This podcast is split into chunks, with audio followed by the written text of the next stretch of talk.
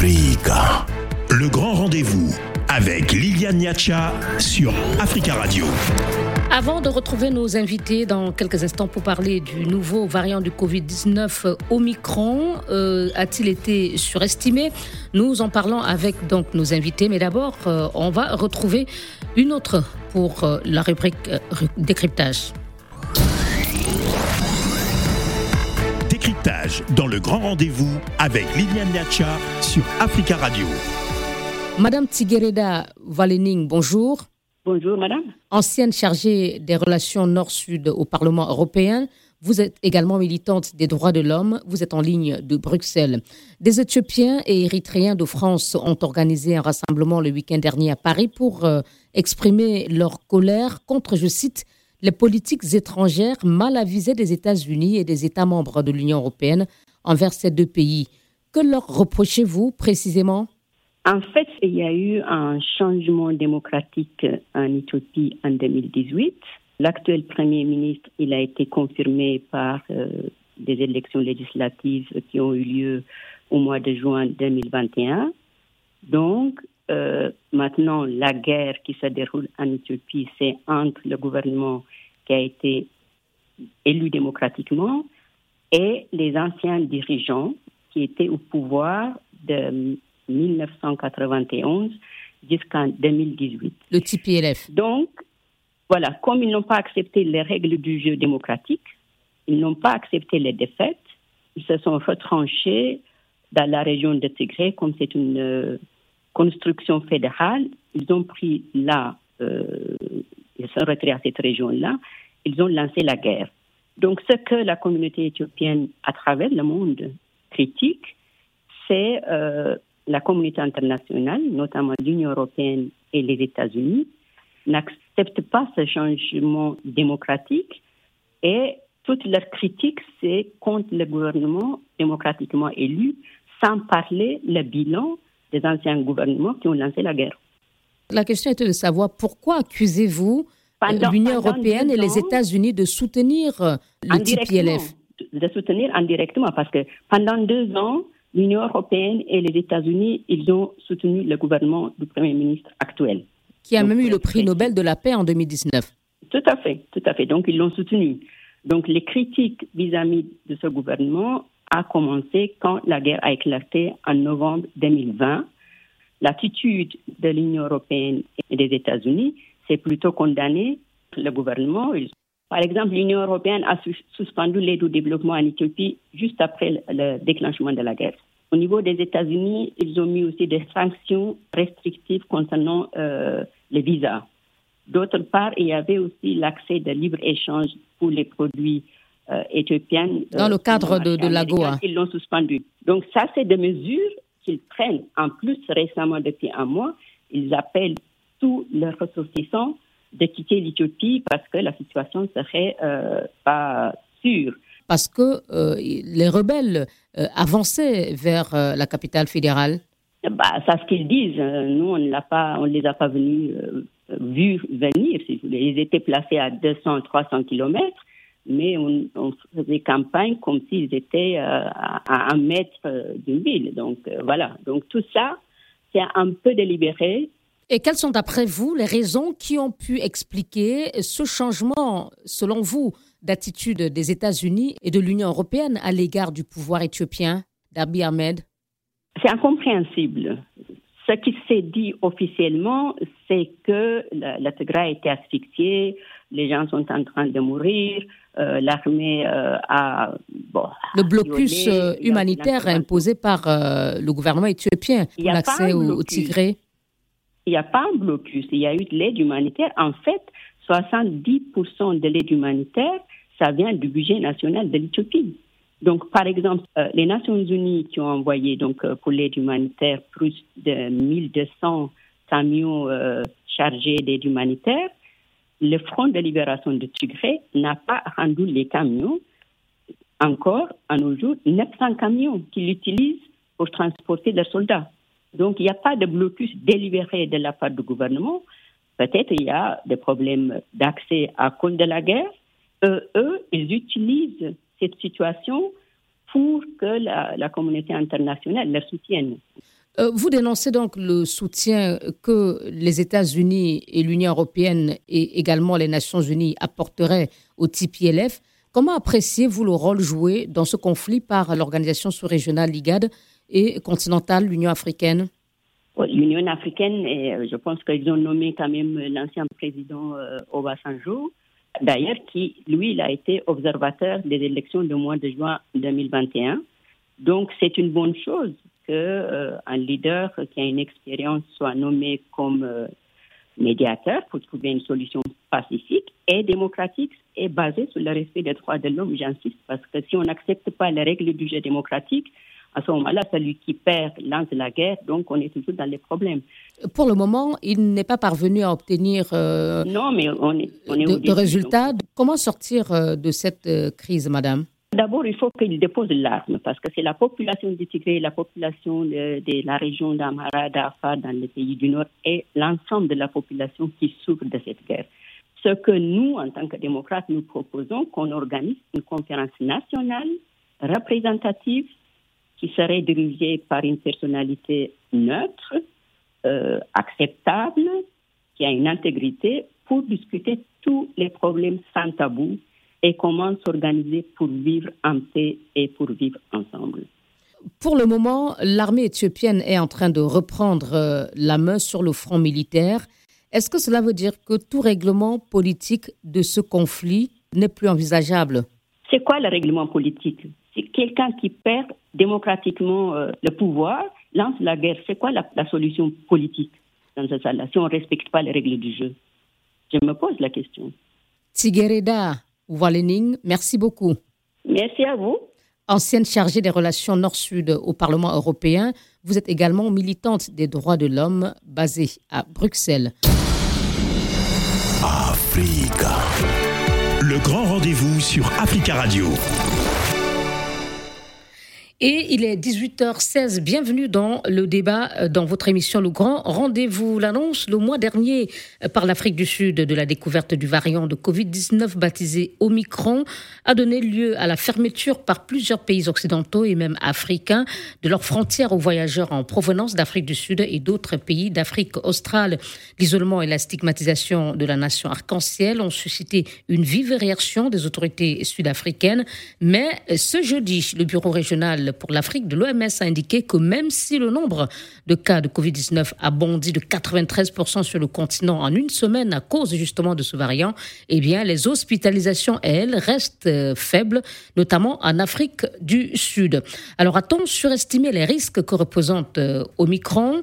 Et fermer les frontières euh, de façon systématique pour tenter de prémunir ou de se prémunir de nouveaux variants ou de la pandémie du Covid-19 peut-il s'avérer efficace? Nous parlerons de tout cela avec nos invités. Et ils sont trois. Alan Peter, bonsoir. Monsieur Peter, vous m'entendez? Vous êtes médecin pneumologue à Johannesburg, à l'hôpital de Soweto. Merci beaucoup d'être avec nous. Et nous avons en ligne de Yaoundé au Cameroun, professeur Yaboum. Bonsoir. Bonsoir. Épidémiologiste et représentant d'Épicentre Afrique, le centre de recherche de l'ONG Médecins sans frontières. Et euh, avec nous également, docteur Savaye Nyoumou. Bonsoir. Bonsoir, madame. Vous êtes chirurgien et expert euh, de l'Union africaine en télémédecine. Je vais peut-être commencer par euh, le, le docteur Alan Peter, puisque Omicron a été détecté en Afrique du Sud. En quelques mots, docteur Peter, quelle est la, situation dans l'hôpital où vous travaillez, l'hôpital de Soweto, à Johannesburg? Oh, D'accord. ce qu'on a éprouvé à ce moment-là, il n'y a pas le tsunami qui était attendu. Les symptômes sont très légers chez euh, ceux qui sont infectés. En fait, euh, nos soins intensifs n'étaient pas euh, bondés par les, malades. Il n'y a que dans le pays entier 346 malades dans les, les lits pour les soins intensifs sur 4000. Euh, donc, on a éprouvé, il y a beaucoup d'infections chez les jeunes, mais ceux qui ont dépisté positif dans notre hôpital, ils sont souvent, ils sont souvent euh, venus pour des autres symptômes, des, euh, des, autres maladies. Et on a trouvé qu'ils ont, qu'ils, sont dépistés positifs pour le Covid. mais ils n'ont pas les symptômes réguliers qu'on a trouvés pendant le pic du Delta et le, le, le Beta variant. variant. Donc, euh, pour nous, euh, on est très heureux que jusqu'ici, il n'y a pas cet euh, désastre qui était attendu dont euh, on peut lire dans l'économiste publié, qui va être publié. Mm. Alors, docteur Newmo, d'où vient donc qu'il y a eu une sorte de réaction à la chaîne face à ce nouveau variant? Est-ce que c'est la situation globale de Covid-19 qui a provoqué cette réaction excessivement angoissante de la part des États? Euh, oui, je peux dire que c'est la situation générale. Dès qu'ils ont vu qu'il y avait un pic qui remontait, euh, ce pic est dû en fait au variant Delta qui est déjà là et qui est sur place. Dès que ce pic a commencé à remonter et, qu'on annonce qu'il y a un nouveau variant, ça a semé une sorte de panique qui a fait que les gens se sont mis à prendre des mesures un peu excessives, je pense, c'est mon avis, par rapport à ce variant, sans même attendre de savoir euh, s'il est effectivement très, très dangereux ou pas. Et je pense que l'Afrique du Sud a été victime peut-être de son euh, de son aspect scientifique euh, assez poussé, c'est qu'ils ont fait beaucoup de, ils font beaucoup de séquençage qui leur permet de détecter à temps certains variants. Et le fait qu'ils aient communiqué là-dessus a provoqué une sorte de panique. Mais bon, je pense que les choses vont rentrer dans l'ordre rapidement. Euh, vous voulez dire que peut-être qu'il y a euh, d'autres pays qui ont aussi euh, de nouveaux variants sans forcément le savoir, faute de compétences scientifiques pour le détecter? Alors, ce qui est sûr, c'est qu'il y a plein de variants. Il y a plein de variants qu'on n'a pas découverts, il y a plein de variants qu'on va encore découvrir. Mais maintenant, l'Afrique du Sud a réussi à découvrir, à trouver ces variants. Bon, il l'a annoncé et ça a créé une panique. Mais les variants, il y en a toujours et il y en a des milliers il y a ce qu'on va découvrir, il y a ce qu'on ne découvrira pas. Et ce qui est sûr que pour les découvrir, il faut faire du séquençage et c'est ceux qui en font le plus qui vont en découvrir le plus.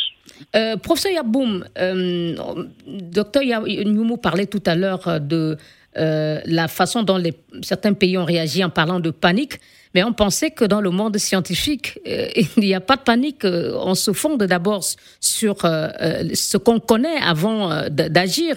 Est-ce qu'on a eu l'impression, est-ce qu'avec la réaction qu'on a observée de la part de certains pays qui ont fermé leurs frontières, il y a eu ce recul scientifique nécessaire? Ben, Déjà, il faut dire que les décisions sont des décisions politiques avant d'être des décisions scientifiques ou épidémiologiques. Et je suis d'accord avec ce qui était dit. Les décisions ont été prises sous le coup de la panique, sous le coup de la peur. La réactivité, enfin, les gens étaient plus réactifs que.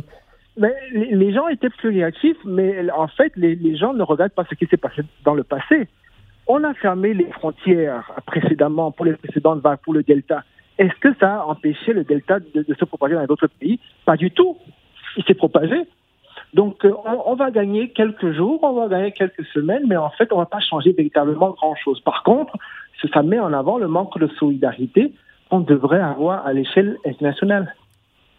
Euh, mais ce manque de, solidarité aujourd'hui dénoncé, euh, on a entendu, je, parlais en l'introduction de l'émission de la réaction vive des autorités sud-africaines, mais aussi celle de celle du président du Malawi qui a parlé de l'afrophobie. Est-ce que c'est le sentiment que vous avez eu? Je dirais qu'on ne le limitera pas à une afrophobie. Je veux dire, si c'était la même chose, si c'était euh, détecté au Brésil ou au Mexique, ça aurait été probablement la même chose. C'est un sentiment de panique qui fait que dès qu'on a une suspicion, on ferme d'abord les frontières, on protège d'abord les siens avant de penser à la communauté euh, plus large. Et surtout, on ne, on ne consulte pas suffisamment les épidémiologistes et les scientifiques qui vous auraient dit c'est pas la peine parce que de toutes les façons, à partir du moment où les, les frontières étaient fermées, ça n'a pas empêché d'avoir des, des, cas en France, en Espagne et ailleurs. Parce que le, le, variant circule au-delà des, des, frontières. On a bien vu les, les, cas au Sénégal, par exemple, ils ont été contaminés dans l'avion. Donc c'est difficile de pouvoir limiter des pays comme ça, comme ça a été fait. Docteur Peter, pourquoi ne tire-t-on pas ou pourquoi n'a-t-on pas tiré les leçons des précédents variants? Professeur Yaboum parlait tout à l'heure du variant Delta qui s'est propagé malgré les fermetures de frontières. Et quand Omicron arrive, pareil, on fait de même. Euh, pourquoi est-ce que ces pays-là ne, ne, tirent pas, comme je le disais, les leçons de, des expériences passées qui n'ont pas, qui ne les ont pas protégés de, euh, de, l'arrivée du variant? Ce, qu'on a constaté, c'est que on sait, et, je comprends pourquoi tout le monde a paniqué euh, pour le nouveau variant, le nouvel variant, parce que dans 15 jours, on a le même niveau de nouveaux cas qu'on a eu en 45 jours pendant le variant du Delta. Mais l'Omicron était trois fois, trois fois plus vite. Donc, je comprends pourquoi les autres pays ont, été. La contamination euh, allait beaucoup plus rapidement que les précédents variants? Oui, beaucoup plus. Oui. C'est beaucoup plus. Il y a beaucoup plus de monde qui sont infectés par le nouvel variant, mais malheureusement, les symptômes sont légers. Et, euh, et, donc, euh, ce qu'on a, ce qu'on va, je voudrais souligner ici en Afrique du Sud, c'est de continuer les barrières, les gestes de barrière, de porter le masque, parce qu'il y a une étude avec le Max Planck Institute qui a montré que c'est de porter un N95 masque, euh, c'est très efficace contre euh, les contaminations, parce qu'on sait que le Omicron et le Covid-19, euh, c'est c'est comme la, la fumée. Euh, c'est pas seulement euh, avec des gros globules qui peut qui peut être transmise. Euh, c'est très léger dans, dans, dans l'atmosphère. Donc il faut continuer de de ne pas avoir des grandes rencontres en famille parce que je trouve qu'il y a pas mal de médecins maintenant dans mon hôpital qui sont euh, chez eux, euh, qui sont infectés, mais restent calmes chez eux. Mm. Euh, parce que c'est dans, dans les, les, situations sociales, on peut transmettre très facilement le Omicron variant sans le savoir. et je crains pour les festivités de Noël qui va arriver, il, y a, il y avait des grandes rencontres en famille. Euh, et dans ces situations là-bas, tout le monde va baisser les masques.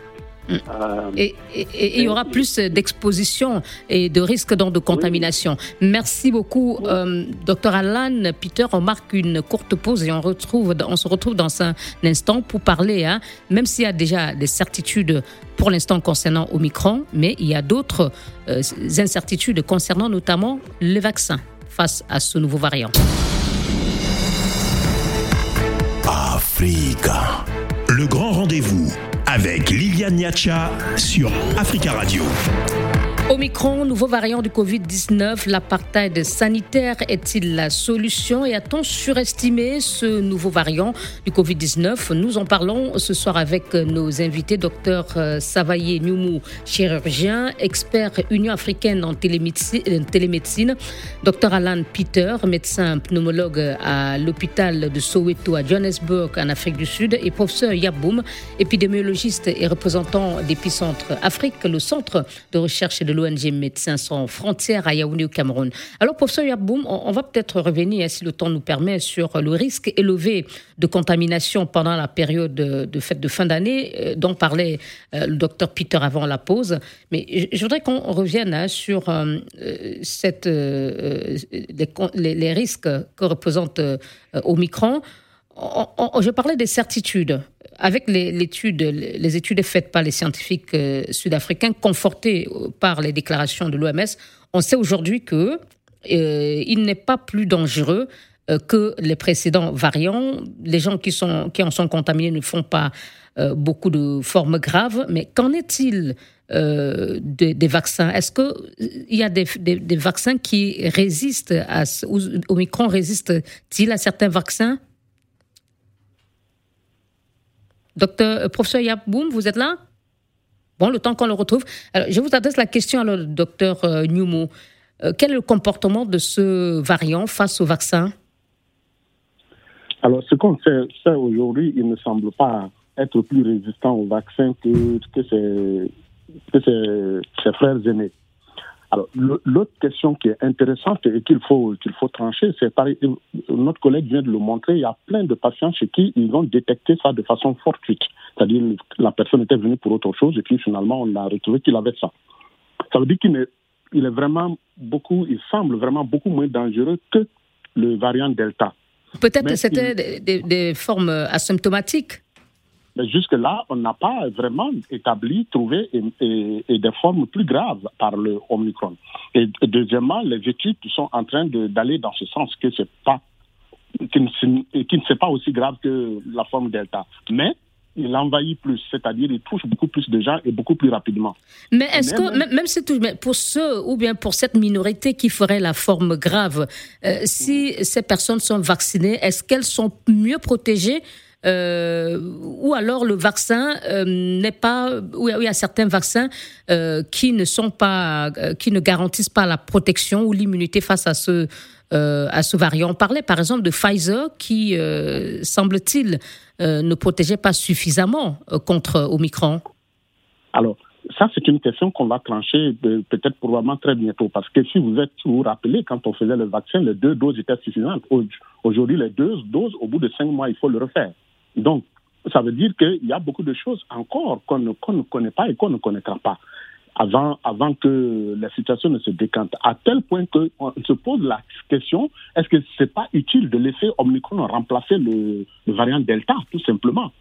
Puisqu'on sait que notre immunité propre qu'on développe par rapport à ça est beaucoup plus efficace qu'une immunité euh, vaccinale. Donc tout ça, ce sont des questions posées qu'il faudra trancher. Si le vaccin était complètement efficace, ça servirait même pas à quelque chose qu'un pays se vaccine lui tout seul avec un vaccin complètement efficace et laisser les autres. Parce qu'il y aura forcément des variants qui vont revenir et qui seront résistants au vaccin qu'il a fait. Maintenant, si le vaccin n'est pas complètement efficace ou qu'il faut le faire tous les trois, tous les six mois, à ce moment, il, y a une politique qui doit être mise en place, fait qu'il doit être mis dans le, dans le circuit où on, on fait tomber le brevet. Quitte à donner de l'argent à celui qui l'a trouvé, mais il faut faire tomber le brevet pour que tout le monde puisse en bénéficier dans ce cas. Sinon, on n'en sortira pas. Merci. On tout, tout, des revers. Euh, et plus, plus on vaccine à moitié d'un côté, plus on crée des variants. Ça, c'est sûr. D'accord. Euh, professeur Yaboum, euh, donc, on, a constaté que on n'était pas si exposé que cela aux formes graves face à ce nouveau variant. mais cette incertitude dont vient de parler docteur Nyoumou, il disait que pour euh, la résistance par rapport au vaccin, on n'est pas encore tout à fait certain. Les recherches sont en cours. Est-ce que cette incertitude-là ne va pas maintenir l'inquiétude au même niveau, malgré la certitude qu'on a aujourd'hui par rapport aux formes graves? Oui, je pense qu'on a beaucoup de débats. Et quand on débat, malheureusement, on prend de la distance par rapport aux chiffres. Aujourd'hui, même en Afrique du Sud, les 95%, sinon plus des personnes qu'on voit dans, hospitalisées sont des personnes qui n'ont pas été vaccinées. et ça, on, le voit dans, différents pays, que ce soit le Delta ou que ce soit le Omicron pour le moment. On n'a certes pas encore suffisamment de recul, mais toujours est-il que même si l'efficacité de ce vaccin serait de 30%, de 40%, c'est toujours 40% de plus que celui qui n'est pas vacciné. D'autant plus que là, le fait qu'il soit beaucoup plus transmissible, ça veut dire qu'il va toucher plus rapidement les personnes les plus vulnérables. On les connaît, les personnes qui ont des comorbidités, qui sont euh, plus âgées, et donc ces personnes-là doivent se vacciner. C'est le meilleur moyen pour eux d'être protégés, quel que soit le niveau de protection et quel que soit le variant. Aujourd'hui, c'est la seule certitude que nous avons. Oui, mais la question était de, savoir que oui, il y a, euh, on va dire, euh, euh, une position de bonnes nouvelles et de mauvaises nouvelles. La bonne nouvelle, c'est qu'on ne pourrait pas, il n'y a pas de, de, grand risque de faire la forme grave parce que on est contaminé de, de, la forme du variant Omicron. Mais d'autre part, on ne sait pas si exactement ce vaccin-là, ou tous les vaccins protègent à 100%. Donc, est-ce que cela ne va pas faire en sorte que ces mesures de restriction aujourd'hui dénoncées à la fois par l'Afrique du Sud et l'OMS et même d'autres pays d'Afrique australe soient maintenus parce que jusque-là, on n'a pas l'impression que ceux qui ont décidé, ou les pays qui ont décidé de fermer les frontières, malgré la bonne nouvelle annoncée par l'OMS, pourraient changer d'avis. Ben, déjà, il faudrait rappeler à tout le monde et aux auditeurs que les vaccins et les mesures barrières n'ont pas le même rôle. Les mesures barrières, c'est vraiment ça qui stoppe la transmission du virus. Donc, quel que soit l'environnement, il faut qu'il y ait ces mesures barrières pour limiter la transmission. Maintenant, le vaccin, lui, protège les individus des, formes graves et il protège le système de, santé. Donc, aujourd'hui, je pense qu'il est important d'avoir les deux et surtout la vaccination pour les personnes qui sont vulnérables. Maintenant, avec le temps, on verra bien la, véritable efficacité du vaccin. Mais rappelez-vous, on a célébré le vaccin contre le palu avec une, efficacité de 30-35%. Le vaccin contre le rotavirus, qui sauve de nombreux enfants au, Niger avec des études qu'on a pu faire avec Epicentre, il a une efficacité de 55%. Et là, on veut que le vaccin contre la Covid soit à 100%. Donc, tout de suite. tout, de suite, en moins d'un an. Et quand, et quand c'est le cas, on se plaint. On dit qu'il y a un complot. Merci. Alors, euh, docteur Alain Peter, euh, j'ai parlé tout à l'heure avec insistance hein, de euh, cette information qui a été livrée aujourd'hui par l'OMS Afrique sur le fait que, oui, il y a eu une augmentation de 93% sur le continent en une semaine. de, de, taux de contamination à cause du, du variant Omicron, mais les hospitalisations, les hospitalisations sont restées faibles. Est-ce que finalement on va tout de même admettre qu'il y a une surestimation euh, du risque euh, que représentait Omicron. Oui, donc euh, ce que vous avez dit, c'est juste. Dans le 8 juillet, il y avait 22 000 de nouveaux cas. Il y avait 711 admissions à l'hôpital pendant le variant du Delta. hier, nous avons eu 20 000 nouveaux cas, c'est presque plus ou moins le même mais il n'y avait que 374 euh, admissions. Donc c'est au moins de la moitié des de, euh, admissions à l'hôpital. Donc d'abord, c'est une maladie pour le moment légère. Les, les plupart des gens qui, qui ont dépisté positif de Covid à l'hôpital sont ceux qui sont non vaccinés. Mm. Donc, ce niveau, c'est 75% au, euh, euh, qui sont euh, non vaccinés. Euh, ceux qui sont vaccinés, c'est toujours euh, une maladie aussi, légèrement avec le Omicron. Euh, et donc, il y a, il y a de protection contre la forme grave pour le moment. mais évidemment, il y a une espèce d'échappement contre la forme légère. si on est vacciné avec le Pfizer, on n'a pas les, des informations pour le Johnson Johnson. Il y avait une petite étude qui vient d'être terminée. On a regardé avec ceux qui ont été vaccinés, mais qui n'ont jamais eu le COVID, mais ils n'avaient pas eu non plus un rappel de vaccin, euh, euh, c'est-à-dire une troisième dose de Pfizer. Donc ceux qui ont été infectés, euh, non pas infectés, ils étaient infectés par Omicron. Si on était vacciné, plus on était infecté par le, le Delta variant, euh, c'est plus efficace que d'être seulement vacciné euh, en, soi-même. Donc, c'est-à-dire, si on est infecté avec le Covid-Delta, plus on est vacciné, euh, c'est la bonne nouvelle pour le variant Omicron. Ce qui, est, ce qui nous inquiète en Afrique du Sud, c'est que 19% de la population souffre de HIV.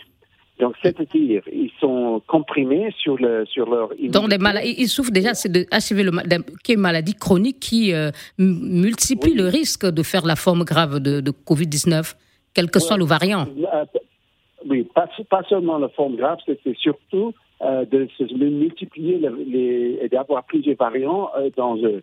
Et donc, on pense, c'est n'est pas, pas une preuve jusqu'ici, que le Omicron variant est sorti de quelqu'un, on pose la question, qui était HIV positif et qui est resté avec le virus qui était continué à se multiplier dans, dans le corps. Mm.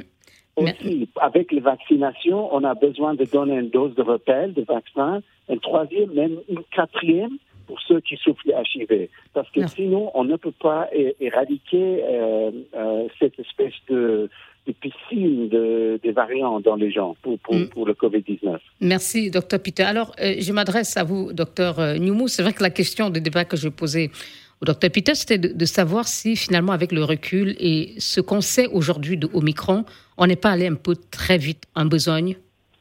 Mhm. Oui.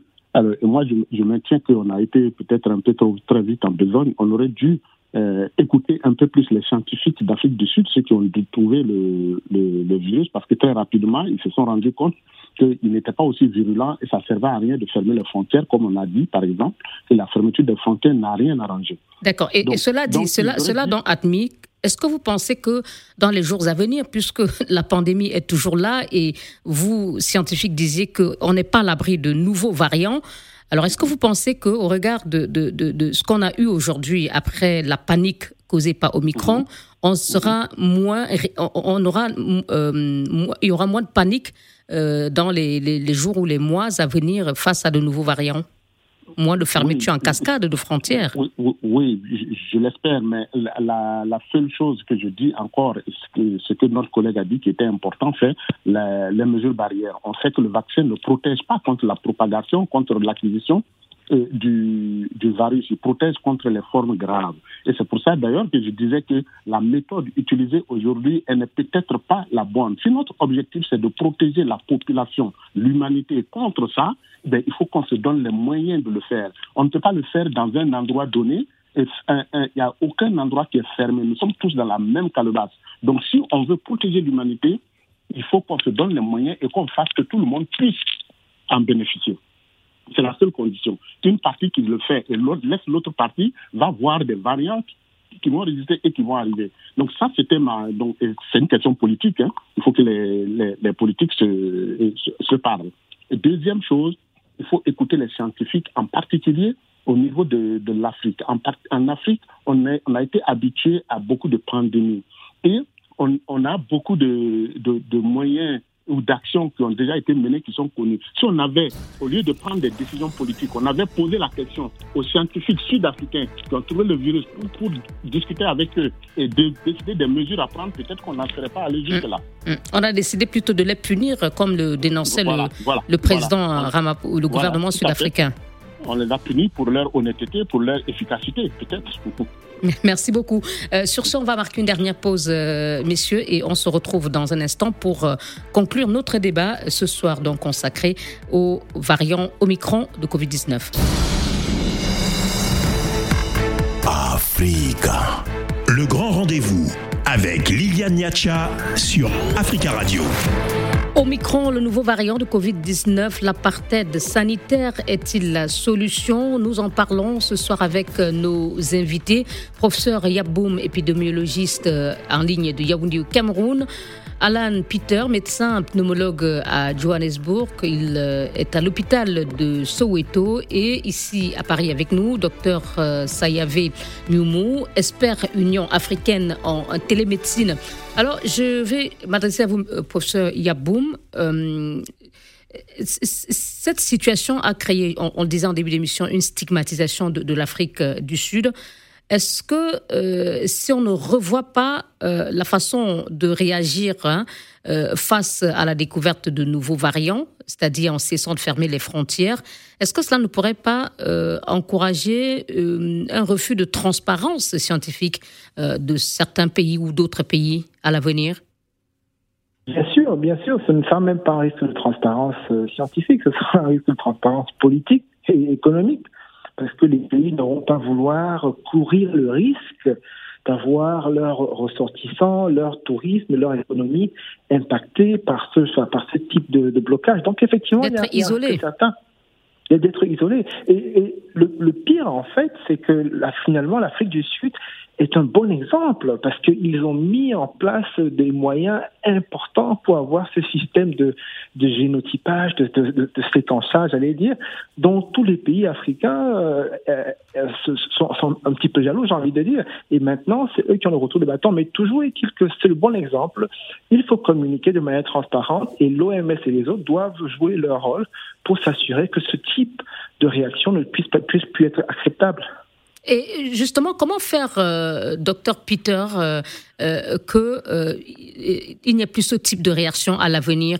Ne faut-il pas peut-être envisager d'adopter des mesures communes au niveau international pour répondre à chaque fois à la découverte d'un nouveau variant, c'est-à-dire que les mêmes mesures s'imposent à tous les pays.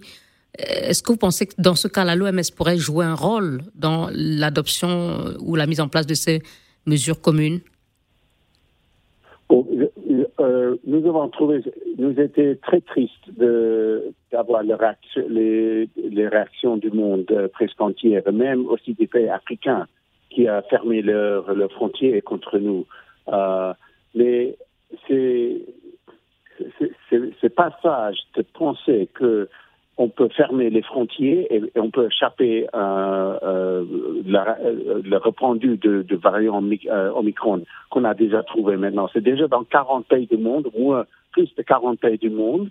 Euh, et donc, euh, je, trouve de fermer les frontières, c'est inutile, c'est presque inutile, parce que on va aller sauver le, les, les Anglais et les Français dans l'Afrique du Sud, et en fait, on va importer le virus chez eux parce que eux-mêmes seront, euh, il y a parmi eux pas, pas, mal de gens parmi eux qui sont déjà infectés avec l'Omicron sans les symptômes. Et on va importer ça chez, Mais comment donc harmoniser la réponse à chaque fois qu'on assistera à de nouveaux variants, puisqu'on est parti pour en découvrir euh, davantage?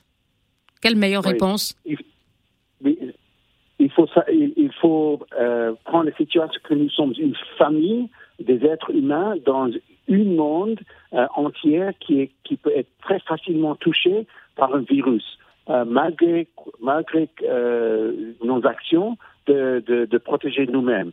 Ce virus peut échapper à toute espèce de frontières et les barrières qu'on peut mettre en place. pour moi, le cas d'urgence maintenant, de vacciner euh, autant de gens en Afrique.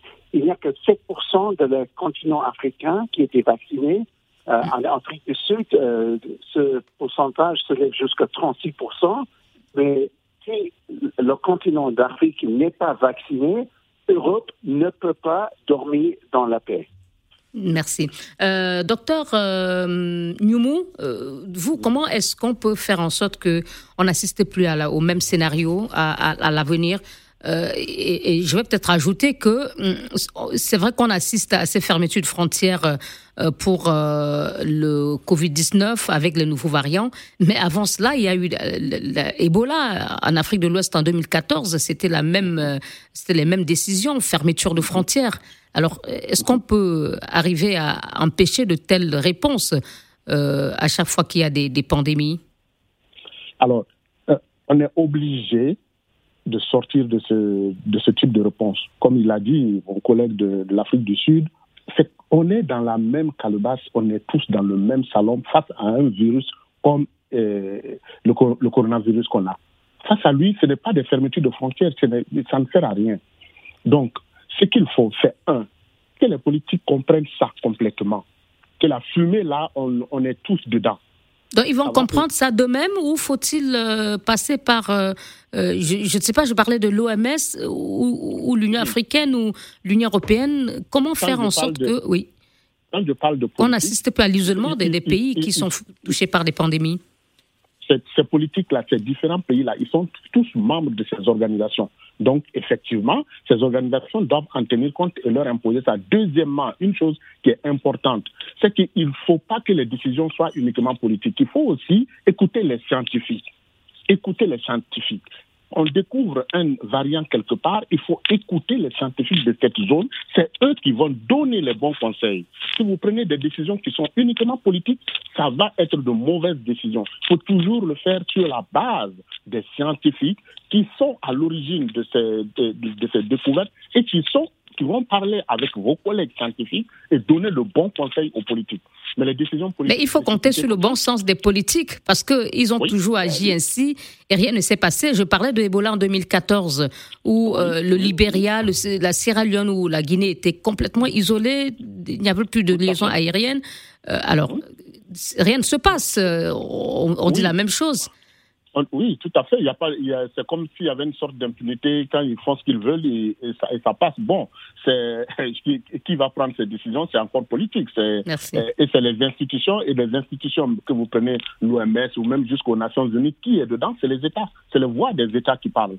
Donc c'est eux qui votent, c'est eux qui prennent les décisions, c'est eux qui mettent les directeurs, qui mettent tout. C'est toujours les États. Et l'OMS, toute, toute décision qu'il prend, c'est une décision prise en concertation avec les États. Donc c'est à eux de comprendre ça. S'ils n'ont pas compris ça et qu'ils continuent de prendre des décisions politiques sur des, des, questions scientifiques, bon, on n'est pas sorti de l'auberge. En 30 secondes, euh, professeur Yaboum, comment éviter de telles décisions à l'avenir en deux phrases?